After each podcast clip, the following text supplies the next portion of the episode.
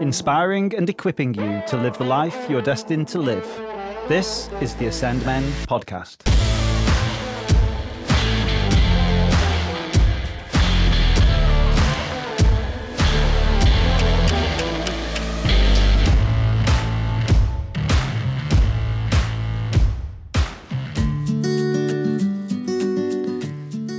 This week we are hearing from Liam Rushmer, who is the founder and fitness professional at Fitness Rush Limited. He was born in Huntingdon, raised in St Ives, and now lives in Sutton near Ely. Married in 2016, he's the proud father of two daughters aged two and five, and with relatives in Orlando, those girls are getting to see plenty of Mickey and Minnie. Welcome to the podcast, Liam. Good morning, Alan. Thank you very much for having me on your podcast today. I'm very excited to talk about my journey and all things wellness. Great, and we are we are looking forward to that. But we always like to settle down with some quick fire questions. So here comes three for you, Liam. Number one, if you had to emigrate to another country for the rest of your life, where would that be? Somewhere very quiet with not many people around. are you thinking like beach destination? Or? I'm thinking Bermuda, probably. Probably in the triangle. In the triangle. Um, I could get lost there. Number two, um, Coke, diet or full fat? You have to choose one. Diet or neither. Diet or neither. Okay. Is it is, is is neither the preference then? Coke for me is a no go. Good man. Right. And finally, if you had a bucket list of things you wanted to do before you die, what would be the top three things? I've been through this many times actually. One is to shoot a basketball on a NBA court. Good. Another one is to score a goal at the Tottenham Hotspur Stadium. So we're getting a sporting theme here. Very sporty indeed. And maybe take my family to the moon. Okay, so that's um, that's a bit more difficult. I was going to say, if there's anybody listening to this podcast who can open a door for numbers one or two, that would be great. Uh, number three might be a little bit more tricky.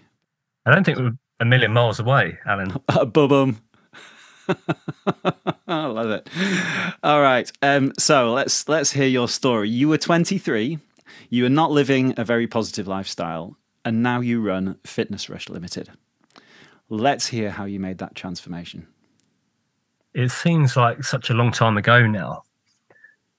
16 years ago, uh, it wasn't the best life. No, I, I agree. So I think any 20 year old wants to experiment. I lived in Corfu, in Kavos for a few summers, drinking, smoking, not the healthiest of lifestyles. And once I come back to the UK, I'll continue that lifestyle, although there's no need to. So I had a a career in van driving. I was a courier. And one day I was broken down at the side of the road. And before this happened, what I'm going to tell you, I was sleeping in the back of that van. And if what happened happened when I was sleeping in that van, I would not be here today. Something told me to get out the back and get into the front to look at my phone. Considering I always have my phone with me, but not on this day. So I got into the front, looked at my phone. 30 seconds later, I looked in the wing mirror and there's a front of a lorry there. And it hit me from behind.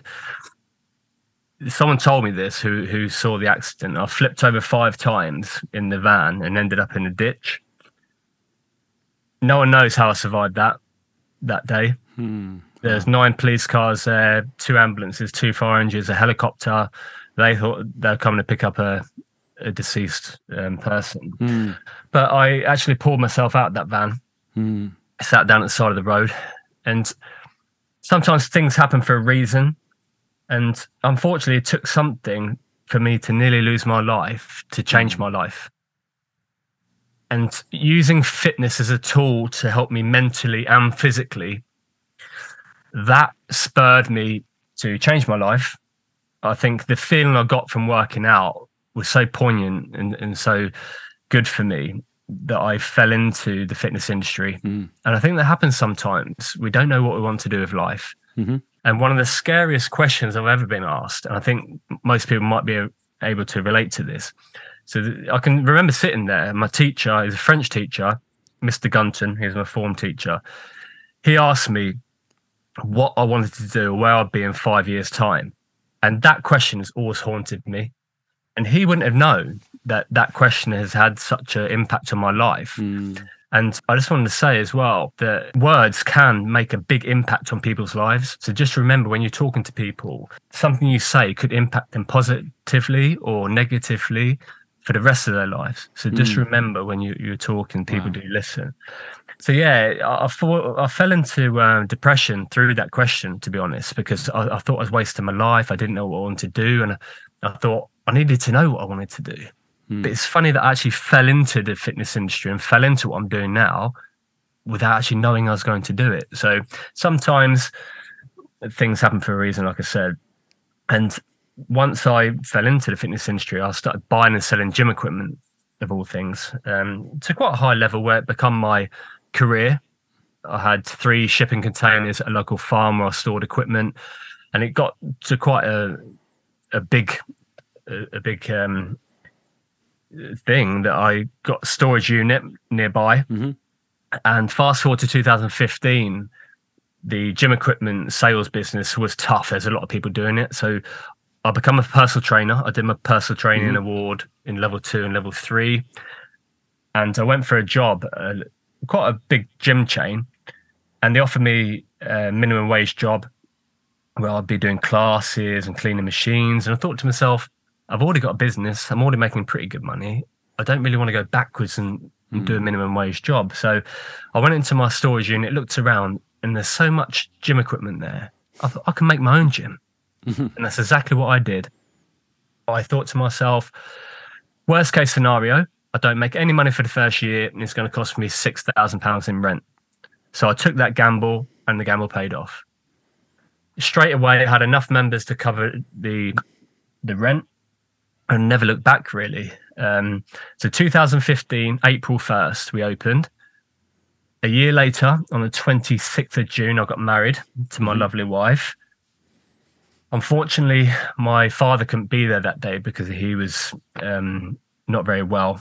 He had cancer, esophageal mm. cancer, and actually passed away a month later mm. in July. So that was a tough time in my life. A few months on in November, my granddad passed away a month later, one of my best friends passed away uh, again from cancer. And a day later, when we were actually in America visiting family, to tell them our brilliant news that we were, we were pregnant, we actually had a miscarriage there. Mm. So, five big events within six months was very tough to handle. And inevitably, I fell into heavy depression, severe anxiety, sensitivity to sound, my t- PTSD come back from the van crash. Mm. So being in the gym was the worst place for me because I was out of control of the members banging weights and not knowing kind of where the next sound was going to come from. So I started looking at ways of changing my business model and how that would look. And I started investigating how I could change the gym into a facility for those who don't want to be around busy places and, and being out of control. So I open it up to personal trainers and clients. Hmm. So they haven't got to be worried about other members around using machines they want to use. And I didn't realize how many people were out there like me. And it took off. You know, hmm. it's the best decision I've ever made eh, business wise. Yep. And then I started looking at ways how could I take this to the wider community? Mm. We're in Oldhurst near Huntingdon in a single place, so people have to travel to us. And there's many, many boundaries and barriers for people, whether it whether it be motivation, isolation, having to travel, financial. So I started looking at containers, putting containers in multiple locations and putting gyms in them. But then I thought, you need to buy land, etc. What's the next next be- best way? Put it in a van. I thought so you could drive mm. the gym to anyone, mm-hmm. no matter where they are. So we have Fenland close to us, many many isolated communities. So with the van now, we can go out to visit people who do have these barriers, and we gain funding from local authorities, local charities, so we can train homeless people, deprived families, and we're also doing fitness qualifications with them to help them on their their career journeys. Mm. So all of this wouldn't have been able or wouldn't be possible without the van. And I get this question a lot of you must be so proud of what you've done mm-hmm. within the fitness industry. And my answer is always, no, I'm not at the moment. And the first time I felt proud was the other day. I was doing a qualification. I'm a tutor as well. We have a, a qualification center here at Fitness Rush. So I was tutoring one of our homeless individuals, and this this sense of pride come over me that I was helping someone, and they're telling me you're changing my life. Mm. And that was the first time had this overwhelming sense of pride, and the endorphins were flowing. I felt amazing. Mm. Two days later, I I fell into not depression. I got a little bit down. I think I was just so overwhelmed at being so high. Mm. I took that kind of um, dip come down quite heavy. But yeah, that was the first time I thought I'm proud now mm. of what I'm mm. doing and bringing employees on and others who are passionate about working with those who don't have exercise on their doorstep or can't afford it, especially at the moment. So yeah, it's it's come a long way. It's definitely come a long way, and we're going to take it a lot further. So you've got multiple staff. Have you got the one vehicle, or have you got more than one vehicle?